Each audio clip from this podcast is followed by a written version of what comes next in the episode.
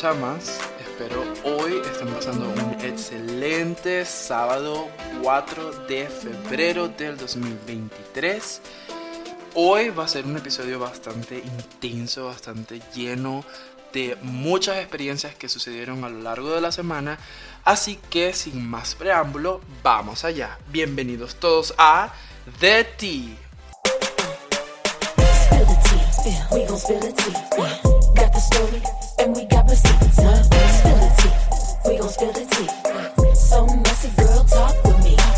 Hoy pasé toda la madrugada hablando con un chico. El chico en cuestión lo conocí hace más de un año quizás, por Instagram. Y ayer nos conocimos. Él me trajo hasta mi casa, eh, donde yo vivo. Acá en realidad es un conjunto residencial. Hay un parque central en medio de todos los edificios, donde está la piscina, está la cancha, está la zona de barbacoa, está... En fin, nos sentamos por allí en uno de esos banquitos y les juro que un minuto se volvió, no sé, cuatro horas más o menos. Cuando cobré sentido del tiempo ya eran las 3 de la mañana. Y, y wow, habíamos hablado de muchas cosas. Pero uno de los temas que más me llamó la atención fue una afirmación que este chico hizo. Y es que el chico en cuestión es muy directo. Y para mí es una virtud que siempre vaya straight to the point. Pero en pleno auge de la conversación, él ataca con su afirmación.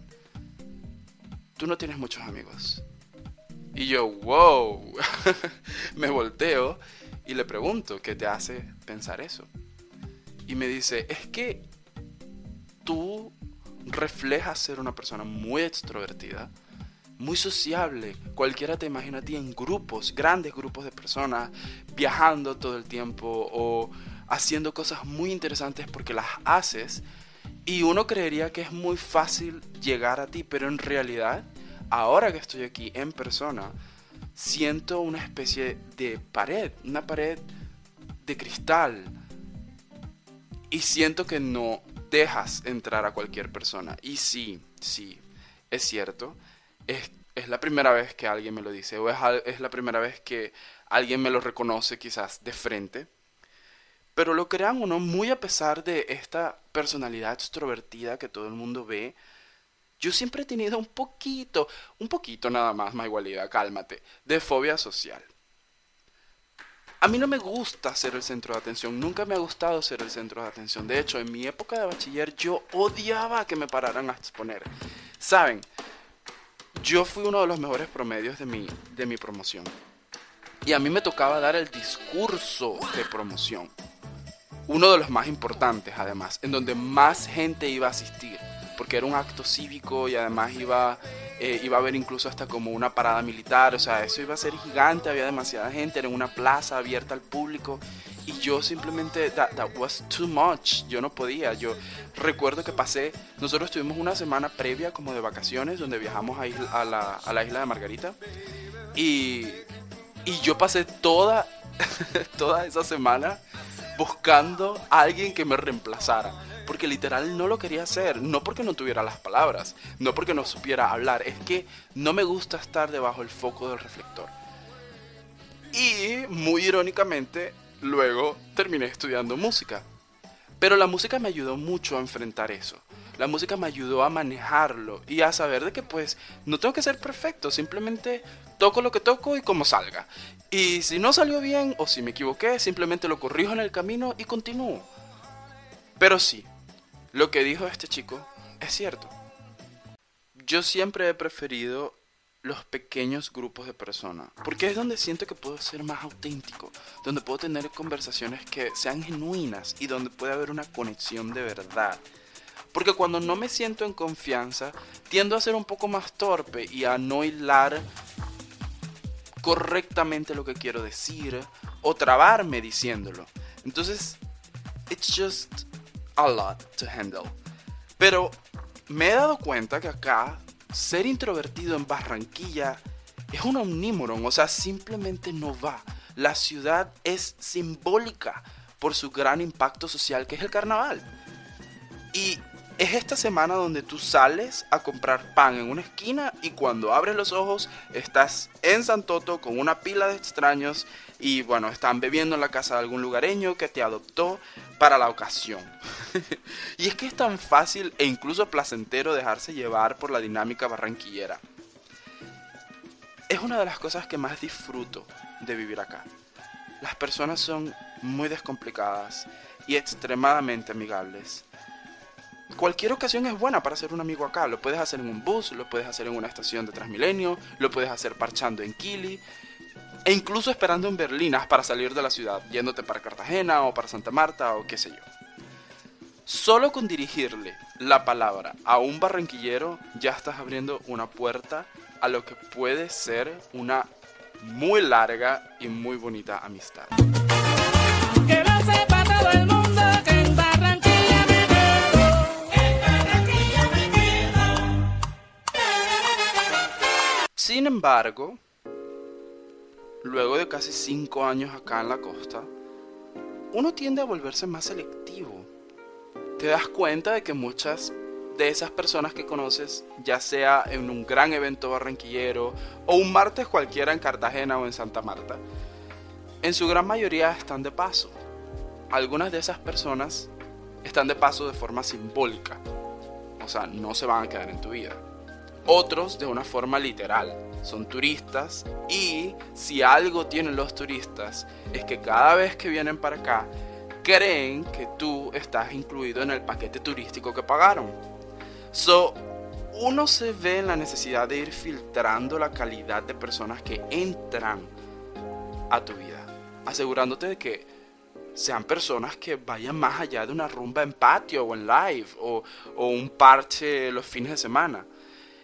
Y así poco a poco a veces la ciudad más alegre y feliz del mundo puede tornarse un poco solitaria entre tanta multitud. Yo recuerdo haber hablado sobre eso con mi amiga de la infancia, Dios Mari. a ella la conozco desde que estábamos en tercer grado de primaria y nuestra relación empezó amor-odio. Porque nos odiábamos a morir. Ella no me soportaba, yo no la soportaba a ella. Pero luego terminamos en una relación de amistad que ya llevamos, ¿qué? 16 años y contando. Dios Mari es enérgica. Ella no se conforma con cualquier cosa. Y donde ella pone el ojo, ahí crece algo bueno. Y es ambiciosa y competitiva, aunque si le preguntan va a decir que no, que en realidad soy yo. Pero, bien, al final, it doesn't matter. Ella, al igual que yo, migró a Colombia a temprana edad. Y agarré mi guitarra y mi equipaje y dije maduro coño es tu madre y me fui, me fui. Y siento que hemos quemado procesos de una forma muy parecida. O sea, sus procesos en Bucaramanga son muy parecidos a los que yo tuve en Barranquilla, solo que en tiempos distintos. Pero yo diría que ella, como buena escorpiana, lo lleva mucho mejor que este Libra romántico que a veces va rayando casi casi en lo pendejo. Demasiado pendejo para mi gusto. Cuando Dios María estuvo aquí en Barranquilla, fue el mes más mío que he tenido desde que llegué a Colombia. De repente las calles ya no eran desconocidas porque había una persona que venía de mi pasado, que yo quería muchísimo, que compartió una ciudad conmigo, que comparte una historia conmigo. De alguna u otra forma, en ese momento Barranquilla ya no era una ciudad en el extranjero, era parte de la historia que compartíamos ella y yo. Y pues un día estábamos los dos recostados en mi cama y era de noche y el resplendor de la ciudad se aprecia muy bien desde mi ventana. Y estábamos viendo simplemente el paisaje. Y estábamos hablando sobre esta desconexión natural. Sí, esta desconexión, esta pared que el chico mencionaba ayer, tiene una razón de ser. Y es que cuando tú sales de tu, de tu ciudad o cuando sales de tu país, de alguna u otra forma hay un periodo en el que, o hay varios periodos en los que te sientes desconectado de todo lo que te rodea. Es algo natural. Y es algo muy extraño de explicar. O sea, tú estás y estás tomando las decisiones de forma consciente y estás teniendo relaciones de amistad y estás conociendo personas, pero, pero está la sensación de que tu historia en realidad no es tuya. Es como, es como que si tú estuvieras protagonizando una historia de Netflix, pero no te sientes el protagonista, sino el que observa la serie de Netflix desde afuera. Siempre es una sensación como estar desde afuera. Es un poco extraño. Y siempre está esta nostalgia como quien extraña algo que pudo ser y no fue. Espero tenga sentido para ustedes. Pero yo siento que esta desconexión ha hecho que mi filtro de relaciones se haya vuelto aún más estricto que antes. Muchas personas siempre me dicen, ay, es que tú tienes los estándares demasiado altos. No, no son mis estándares los que están altos. Lo que está alto es la pared, lo que está alto es el filtro.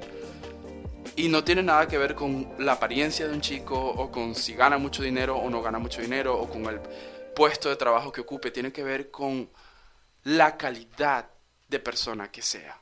¿Por qué? Porque muchas personas son profesionales porque obtuvieron un título en la universidad, pero jamás se graduaron de humano, nunca se graduaron de personas, son personas horribles. Y a esas personas hay que filtrarlas y dejarlas afuera.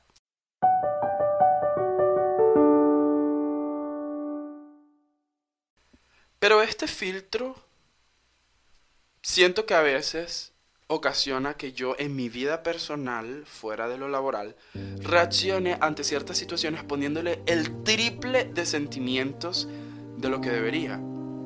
Porque de alguna u otra forma busco que los demás no sientan esa desconexión. Más al contrario, que se sientan oídos, presentes en su propio rol protagónico. Y a veces siento que espero mucho de muchas personas y de alguna u otra forma la expectativa siempre es la muerte de la ilusión.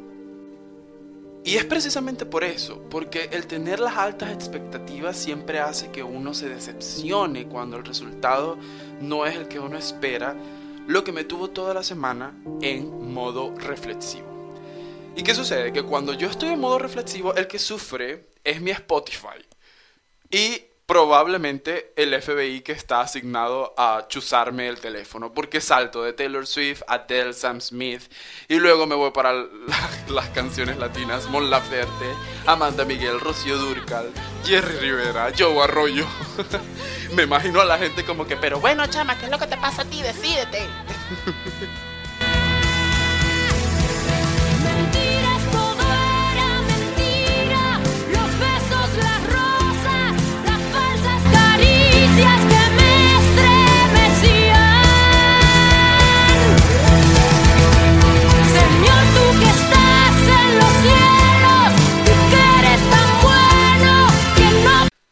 Toda esta reflexión empezó el domingo, el día después de eh, mi segundo episodio del podcast, en donde yo les había comentado que, pues, del monstruito que crece, de las inseguridades, que me había desquiciado, que había tratado mal a una persona, a este chico que me gustaba. Este chico es momento de poner los puntos sobre las IES. Vamos a ponerle un nombre para que ustedes sepan a quién me refiero. Vamos a inventarlo, algo que no tenga sentido, algo que sea hipotético. Eh, no sé, el hijo de Nell, así lo voy a llamar. El hijo de Nell em, es una persona que aplicaba una mm, estrategia que apenas conocí ayer, que se llama love bombing. Love bombing es bombardeo amoroso. Son esas personas que llegan a tu vida y me encantas y tal, y te he visto, eres hermoso, no sé qué, me gustas. Y son esas personas que, que te hacen creer que quieren algo contigo, pero en realidad mm, siempre dejan todas las preguntas a medio responder o abiertas para que uno no pueda como tener la certeza en ningún momento. Es como caminar todo el tiempo sobre, mm, como un equilibrista, caminar sobre la cuerda floja y no sabes si te terminas de caer o te quedas en la cuerda floja. Esa es la estrategia que me aplicaron a mí. Claro, es cierto, luego de que yo reacciono porque sabía que había un motivo, solo que no, no sabía cómo ponerle nombre, no, no sabía cómo se llamaba, no entendía la definición, fue que entendí que en realidad sí hubo una causa. Es como dice Taylor Swift en su canción de Mad Woman.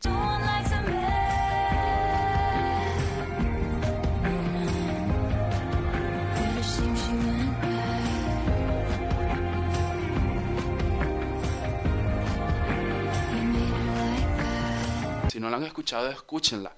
Que dice, a nadie le gusta que una mujer se vuelva loca, pero ustedes, los hombres, la vuelven así. Y aquí no importa si es mujer o es no binario o es gay, no se trata sobre la palabra como tal, sino asociarnos con esa parte de la historia. Es cierto, es así, hay personas que, que siempre te dejan inconcluso a propósito, aunque pareciera que no.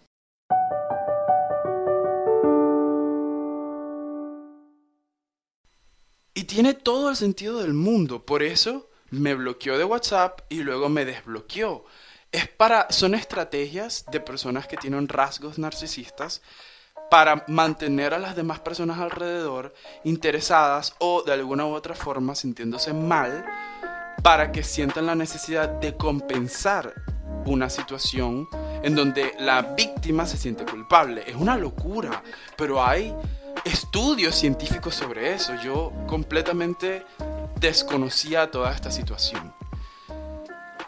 ¿Y qué sucede? Para el domingo, yo le había escrito por WhatsApp el día viernes, había conversado conmigo, me respondió como dos mensajes y luego el último mensaje me lo dejó en visto, era un mensaje como decir, no sé, ¿cómo vas? Y para el domingo no me había respondido todavía. Yo, X, ¿quién necesita un hombre? Either way. Yo dije, me paro, voy al gimnasio, hago mi rutina, hice mi rutina espectacular, me sentía en mi mejor momento.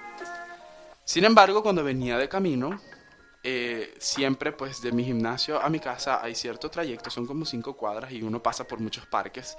No sé, algo pasó. Ya no me sentía tan empoderado, ahora me sentía un poco hasta triste, por así decirlo. Y cuando ya llegué acá, a mi conjunto, estaba el parque que les mencionaba al principio. Yo me senté ahí porque ahí pega muchísima brisa. Y es muy relajante estar ahí, te ayuda a pensar.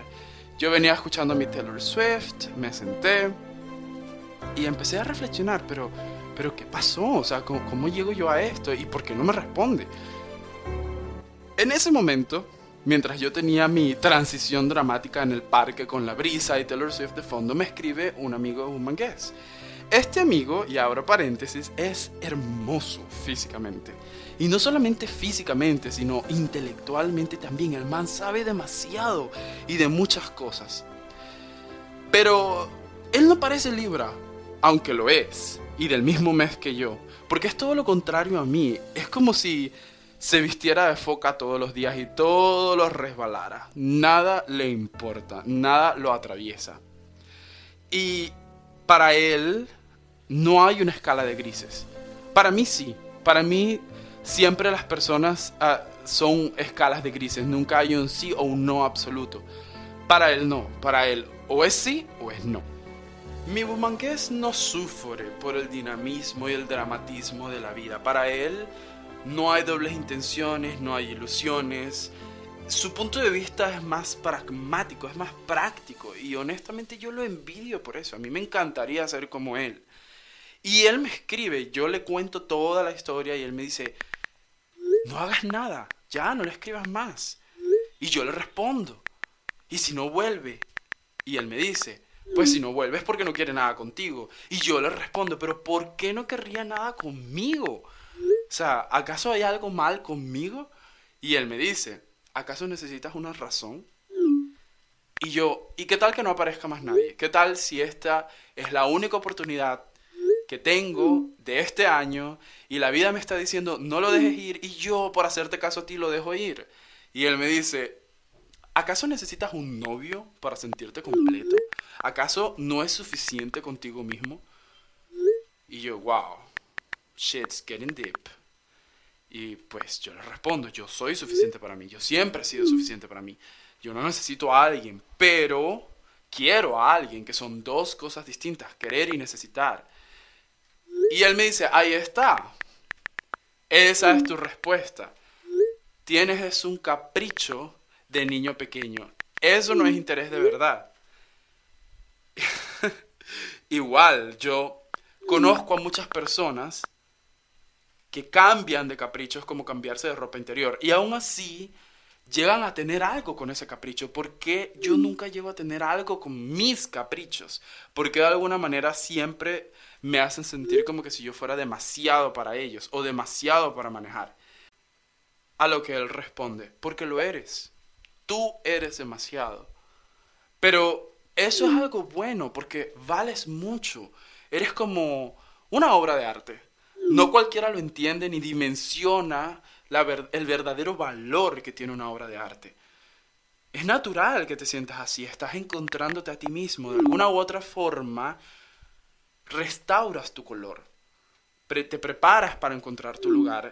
Pero eso toma tiempo. Recuerda, mientras más valor tiene una obra de arte, más tarda en venderse, porque no todos tienen el capital para comprarlo. Y si te empecinas en darte en liquidación, solo vas a encontrar pendejos que no entenderán lo que eres.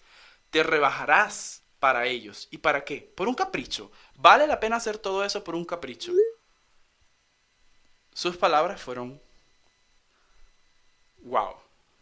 Simplemente tenía la razón. Él decía la verdad. Yo no estaba eh, ilusionado, estaba encaprichado, que son dos cosas distintas.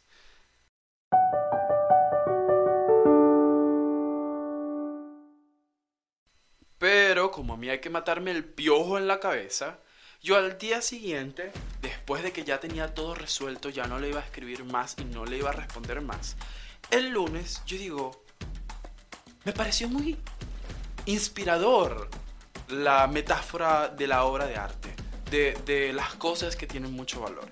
Entonces conseguí una obra de arte hecha de papel, era origami, tres tipos de papel distintos que hizo un muy querido amigo mío. Y conseguí unos dulces que pensé que le podían gustar. Y decidí llevárselo. Eso fue el lunes en la mañana.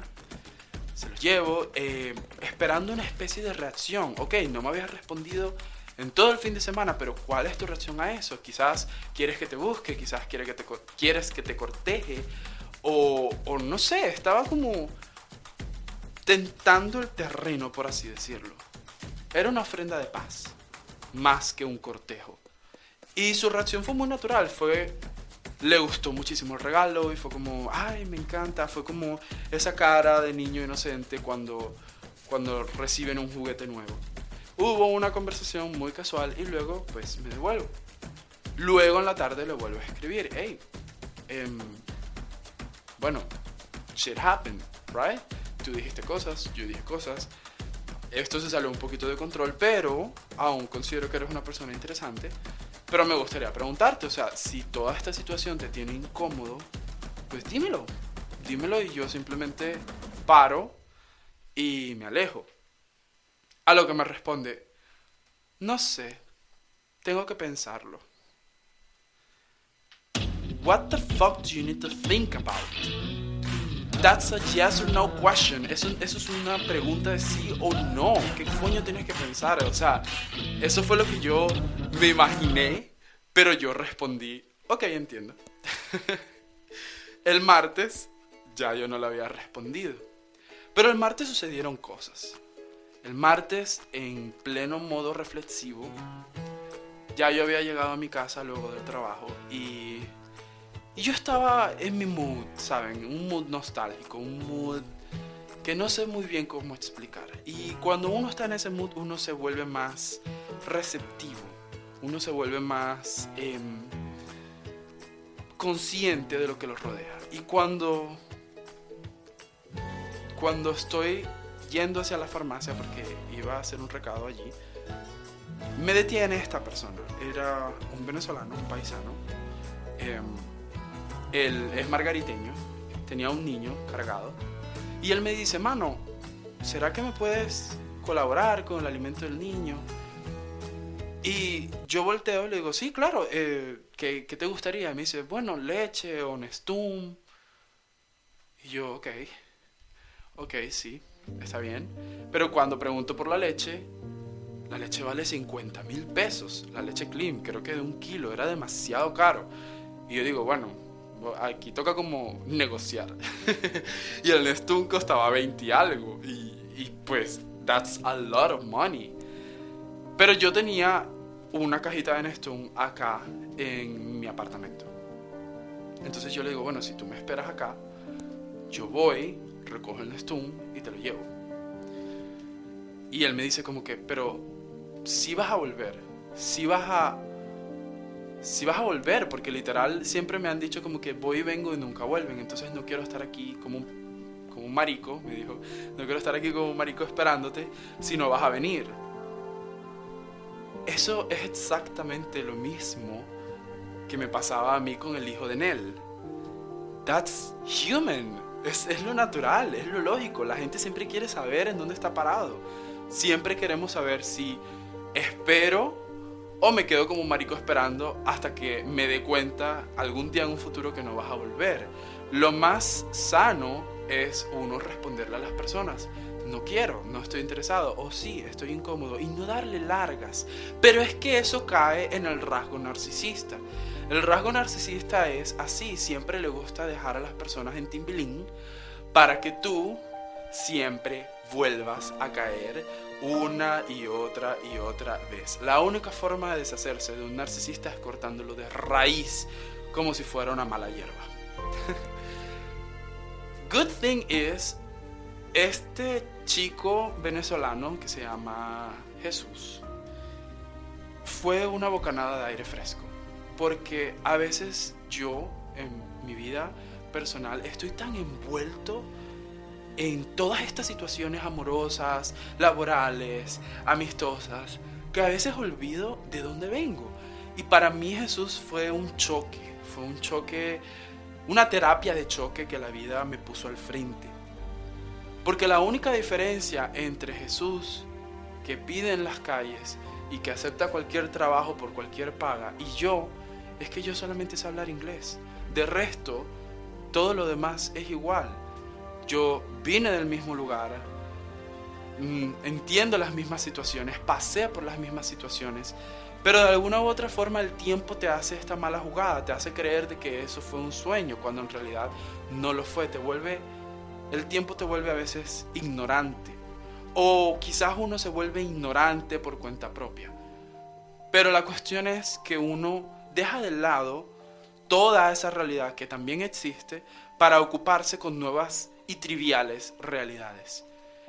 Y ante su problema, porque Jesús, que vive acá y tiene que pagar un cuarto diario, y tiene que caminar desde Villa Carolina, el norte de la ciudad, hasta lo más recóndito de Soledad, que es la otra punta del sur, y tiene que hacerlo a las 12 de la noche con un hijo cargado en sus hombros, eso es una realidad que hace que el hijo de Nel sea simplemente una estupidez. Toda mi historia amorosa y todo mi arco que pensé que estaba llevándose a cabo en mi vida es, es, es una bobería. Hay personas que enfrentan problemas reales todos los días y fue ese contacto con Jesús y esa esperanza que había en sus ojos lo que se reflejó en mí, porque yo era como Jesús. Yo tenía un, un plan para mi vida, diferente al que estoy viviendo ahora. Y por estar envuelto en las trampas de la vida, perdí el foco. Porque yo debería de estar trabajando por alcanzar esas metas, no por alcanzar a un man. Esa es la gran enseñanza que me dejó Jesús. Esa y muchas otras más. Jesús fue una persona que fue un ángel.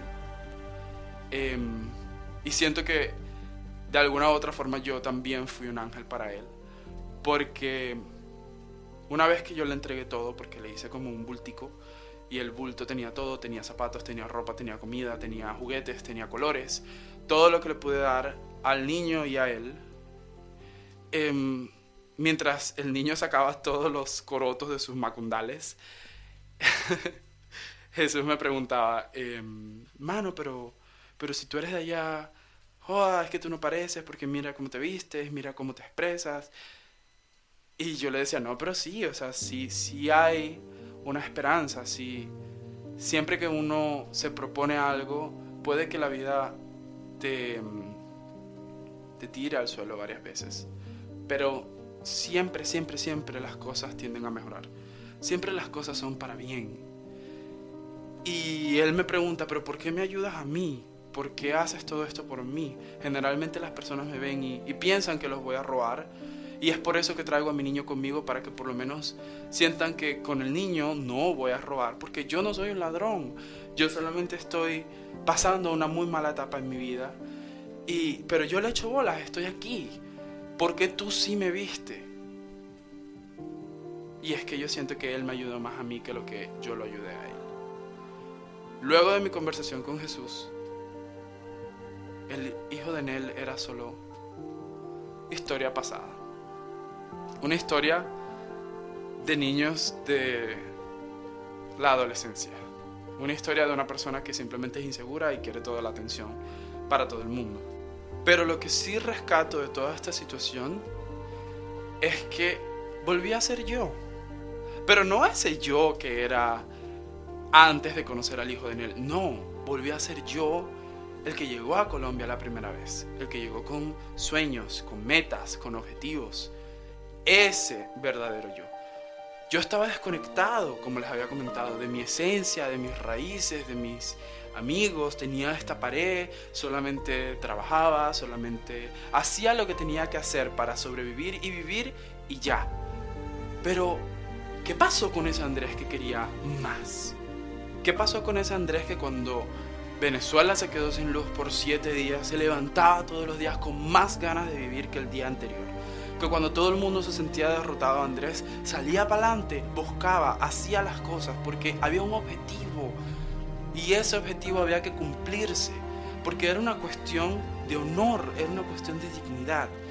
Y había perdido la conexión con esa persona, que también era yo, para darle paso a esta persona, a una persona que simplemente se había conformado por un tiempo para evitar problemas. Pero los problemas siempre nos encuentran, los problemas son como los dolores, demandan ser sentidos y siempre están ahí. Solo que a veces uno lo ignora, pero siempre a veces está ese dolorcito de ese dolorcito de cabeza, ese dolorcito en alguna articulación. La incomodidad es parte de la vida y siempre va a ser parte de la vida. Entonces, quedarse en el mismo lugar por conveniencia, por conformidad, no vale la pena. Es otro de los caprichos que no sabemos que tenemos. Es otro capricho más.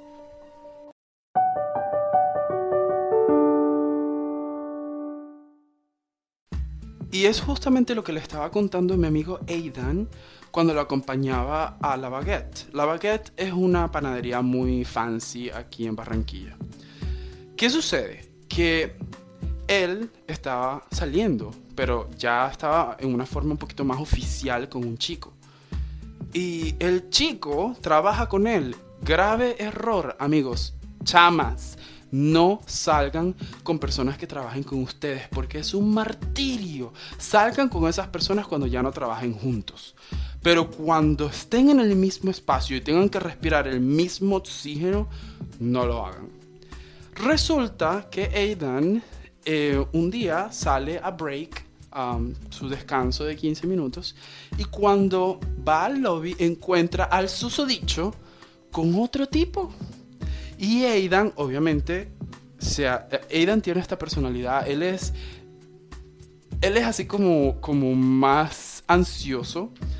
Y, es esta clase de gays, saben que son él, es pequeño, él es así como un twincito, muy bien parecido, muy guapo, pero, pero tiene esta... Eh, habla, habla demasiado y se expresa demasiado y a veces no controla mientras va hablando en persona. Lo mismo que me pasa a mí escrito, pero a él le pasa en persona. Entonces, él se acerca y le diga como que, hey, o sea, ¿qué está pasando aquí? Y el novio, entre comillas, se voltea y le dice, ¿Cómo que qué está pasando aquí? ¿Tú acaso no entiendes? Ya no te quiero, me fastidias. No encuentro cómo decírtelo. Te he sacado el culo toda la semana y tú sigues ahí. ¿Tú por qué eres tan, tan needy? Tan, porque acá needy es como necesitado. ¿Tú por qué eres tan necesitado? ¿Tú por qué necesitas estar detrás de mí? Déjame en paz. Obviamente, mi amigo Aidan se derrumbó. Hay formas de transmitir eso. Y vuelvo y caigo otra vez al tema de las expectativas y de la falta de comunicación y de los rasgos narcisistas. ¿Cuál es la necesidad de hacerle eso a una persona en público y de esa manera? Para nada, porque igual esto es lo que todos vemos, pero lo más probable es que ese hijo de puta le vuelva a escribir a Aidan en la noche como que, ay bebé, te extraño. Joder. Resulta que me cuenta Aidan el ex, obviamente, sigue saliendo con esta persona. Pero yo digo, chama, pero tú eres loca. O sea, a esa persona, a esos amantes que, que hacen estas situaciones, que, que presencian estas situaciones, tú eres loca. ¿Tú cómo te vas a meter con un tipo que le hizo eso al ex? O sea, te lo puede hacer a ti. ¿Por qué, ¿Por qué estás ahí? O sea, es como, ¿por qué sigues ahí?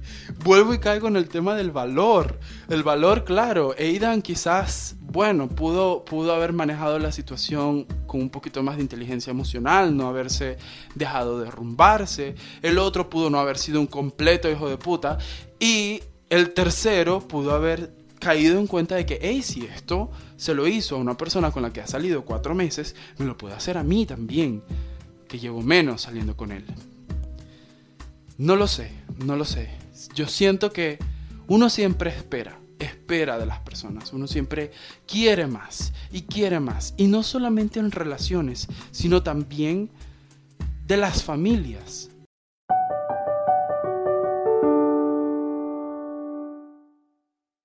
Muchas personas me han escrito después de que saqué el segundo podcast y el segundo episodio y me dicen, ay, tu mamá se oye genial, tu mamá es tu amiga. Y yo sí, mi mamá siempre ha tenido esa virtud de que ha sabido ser mi amiga, mi madre, mi médico, mi profesora, o sea, ella tiene muchas profesiones. Ella es como Barbie, sé lo que quiere hacer, pero de la maternidad. Ella sabe cómo balancear esas situaciones y cómo, cómo estar ahí cómo sacar esas cartas justo cuando el juego lo amerita. Pero al parecer no todo el mundo tiene la misma suerte que tuve yo. Y es lo que hablaba con el chico ayer en la noche, que me dice, yo no tengo esa situación con mi mamá. Y eso me transportó a otra conversación que tuve, creo que fue el jueves, si no estoy mal. Para el jueves yo estaba aún desahogándome, destilando toda esta amargura que tenía por dentro después del mal trago con el hijo de Nel.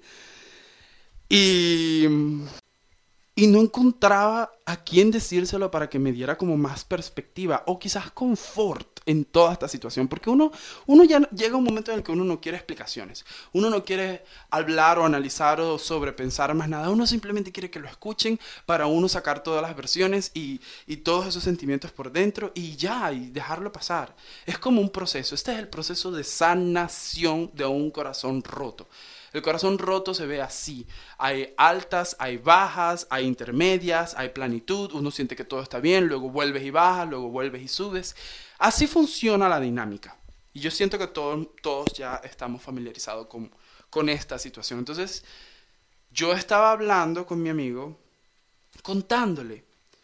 Y, y luego este amigo, yo sí tenía mucho tiempo que no lo veía. Y sí noté que mm, se veía un poco triste. Y le pregunté qué pasó. Y pues este amigo tiene una pareja.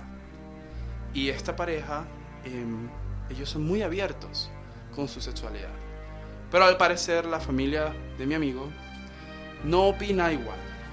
Y lo echaron de su casa. Vuelvo y caigo.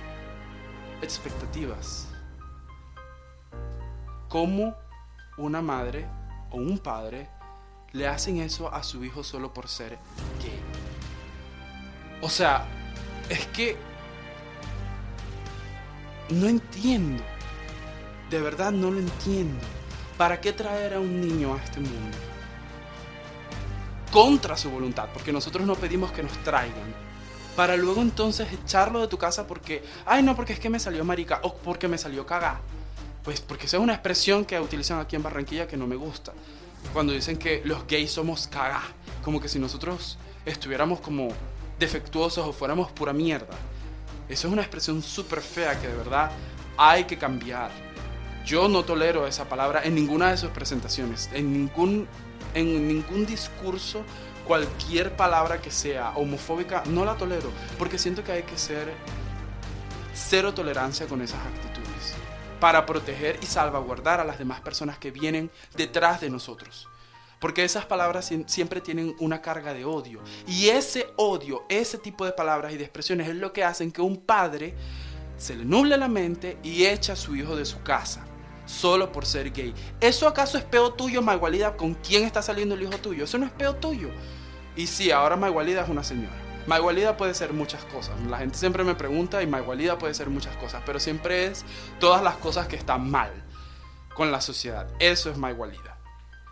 Y no lo entiendo, se supone, o sea, a veces yo me pongo en posición de padre. A ver, ya tengo 25 años, en cualquier momento, desde los 20 ya pude haber tenido un hijo y no pasaba nada. No lo he tenido por, bueno, otras, otras decisiones y otras cosas que tengo en mente, pero, pero yo digo, si yo fuese padre en algún momento y mi hijo me sale con que es trans o que es gay o que es whatever he wants to be, yo no echaría a mi hijo de la, de la casa. O sea, es que es una locura. Es una locura. O sea, lo estás echando, es peor, lo estás echando a su suerte. A que, a que, y lo echan además porque fallan. Es, un- es una, falla parental completa. No le enseñan a sus hijos a valerse por sí mismos, no los enseñan a cocinar, no los enseñan a lavar, no los enseñan a, a- a nada, porque se supone que los hombres heterosexuales no pueden hacer nada de eso, porque lavar es de mujer, planchar es de mujer, limpiar es de mujer, todo es de mujer, y luego cuando se enteran de que es gays, echan a esa persona que no sabe hacer un coño a la calle, a que vea cómo coño de la madre vive su vida y cómo se resuelve, que no tiene sentido es una, es una falla del sistema como tal. O sea, tú, de verdad, a veces yo llegaba a pensar, esa gente que hace esas situaciones deberían de ir presas, te lo juro. Debería, debería de haber una ley que prohíba desamparar a un hijo, a cualquier edad. Porque ser padre es un trabajo que, que tú, al tú tener, escoger, tener a tu hijo, estás firmando un contrato tácito para toda la vida. Y uno, eso es lo que espera de una madre, o eso es lo que uno espera de un padre. Yo siento que todo lo que se pueda esperar de una relación, de amistad, de pareja, jamás va a doler tanto cuando las cosas no salen como uno piensa que van a salir, que cuando uno no cuenta con el apoyo de sus padres que cuando uno no cuenta con el respeto de sus padres y que cuando uno lo que recibe por parte de sus padres es este acto horroroso. Porque es un acto horroroso. Cuando, cuando uno echa, cuando una persona decide echar a su hijo a la calle, lo estás condenando. Lo condenas a que para sobrevivir tenga que hacer cualquier cosa. Cualquier cosa y lo estás exponiendo a toda la gama de enfermedades que exista solamente porque tu cerebro homofóbico no puede entender que existen diferentes tipos de gustos sexuales. A algunos les gustan, ajá, a algunos hombres les gustan las mujeres, pero a algunos hombres no les gustan las mujeres, les gustan los hombres, acéptalo. Hay gente que le gusta el chocolate, hay gente que no le gusta el chocolate. No por eso lo vas a echar de la casa. Y no crean que porque mi mamá es super open-minded y porque ella de verdad siempre me ha escuchado y aunque no esté de acuerdo conmigo, siempre ha sido muy asertiva al decirme el por qué no está de acuerdo conmigo en ciertas cosas. No todo en mi vida ha sido perfecto. Yo también, a ver, mi papá era una persona que había nacido en mi pueblo y mi papá tenía una mentalidad de macho macho retardatario, o sea, de macho de que él pensaba y sentía, a él no se le podía ni siquiera nombrar la palabra marico porque se molestaba y se ponía rojo y se le subía la tensión. Así, esa era la mentalidad. Y cuando mi papá me pregunta directamente que si soy gay y yo le digo que sí, que en realidad fue más complicado. Él en realidad me preguntó fue si yo tenía alguna novia en Maracaibo y yo le dije, ah, es que tú pensabas que a mí me gustan las mujeres. No, a mí me gustan los hombres. Fue como, ok, me faltó tacto, yes, pero yo tenía 16 años en ese momento.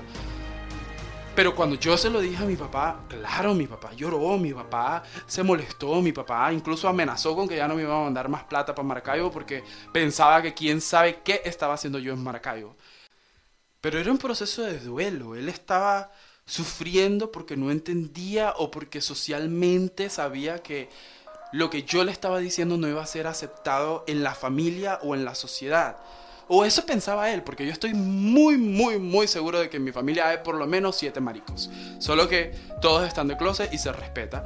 Pero cada quien lo suyo. Sin embargo, él comía mucho de las apariencias, del qué dirán, de la vergüenza pública.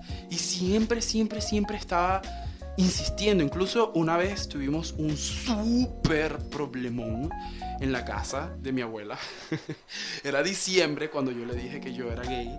Y eso fue que sí, un 21 de diciembre y el 24 lo íbamos a pasar con él, mi mamá y yo. Y fuimos en ese carro, mi papá estaba súper borracho.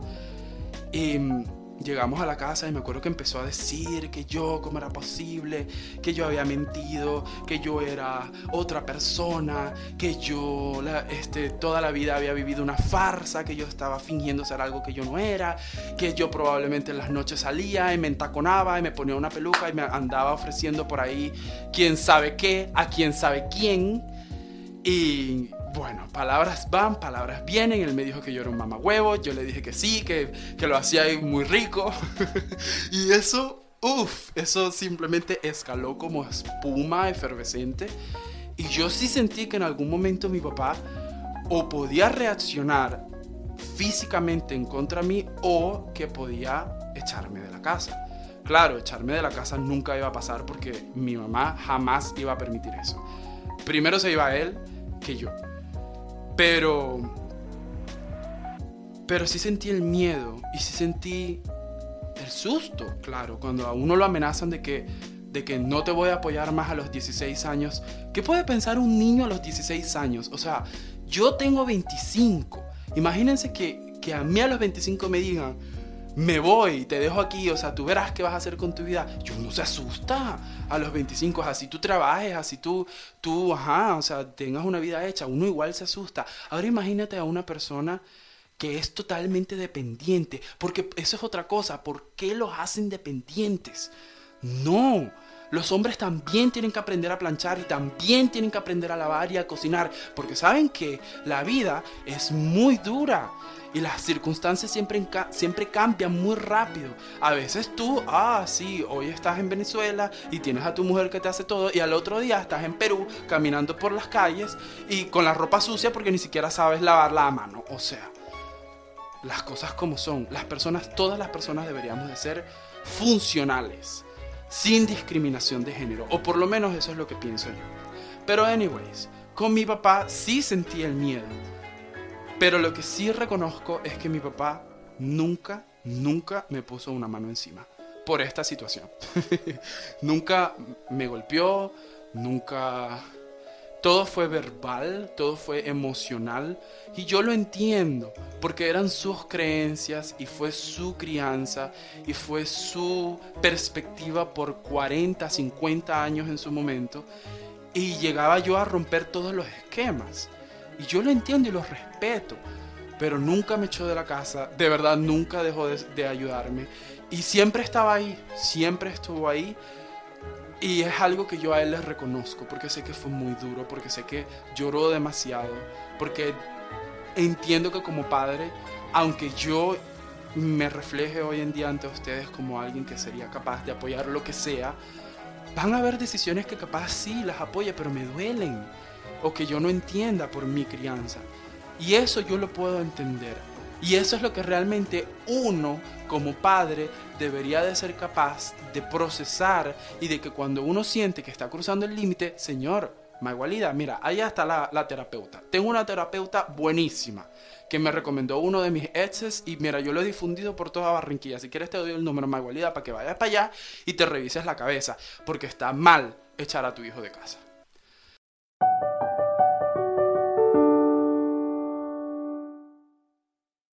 En fin, la conclusión de todo esto, de todo este podcast, es muchos puntos. Hay, muchas conclusiones. La primera, hay gente mala. Hay narcisistas. Hay personas que vuelven loca a otras personas. Pero la única forma de que alguien te vuelva loco es si tú le das la oportunidad de hacerlo. Si tú no le das la oportunidad y reconoces esas actitudes narcisistas desde un principio, puedes inmediatamente actuar en base a. Segundo, hay gente insegura. Pero la inseguridad también es una respuesta. También es un mensaje que te están dando. Es ese famoso red flag del cual tanto hablan. Tercero, las expectativas. Es mejor no esperar nada, que la vida nos sorprenda y que vea cómo se resuelven las cosas. Tampoco hay que carecer de, de ya saben, de ilusiones o de esperanzas. Pero yo hablo desde las altas, las altas expectativas. Hay que deshacernos de ellas, porque nos van a acabar, nos van a comer vivos. Porque cuando uno pone demasiada energía a esa expectativa, uno le está dando mucho de uno. Y cuando todo se viene abajo, uno no sabe dónde está, ni para dónde va, ni con qué se comen las cosas que se tienen que comer. O sea, todo se vuelve un arroz con mango. Y por último, por último, para esos padres que quizás me están escuchando, que no están de acuerdo con el estilo de vida que llevan sus hijos, que no están de acuerdo porque si, no sé, whatever, su hijo salió gay, su hijo tiene un novio que no me gusta, este, su hija pasó, no sé, subió una foto en Instagram que, que quizás tenía un escote y a mí no me pareció. Siempre que ustedes no estén de acuerdo con algo que sus hijos dijeron o hicieron, recuerden que las personas mayores son ustedes.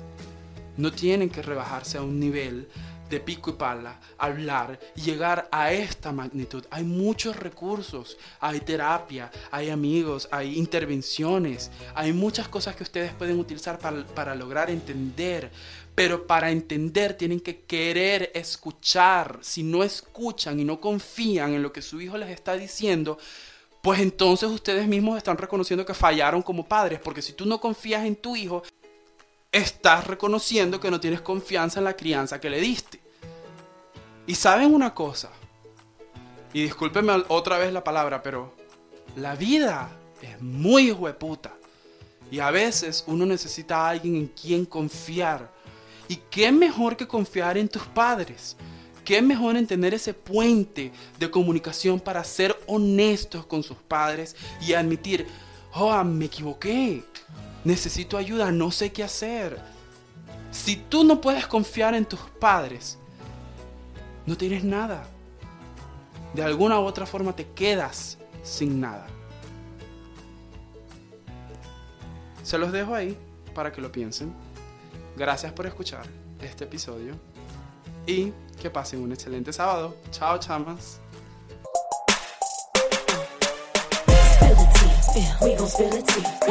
Got the story, and we got receipts. One, spill the tea. We gon' spill the tea. So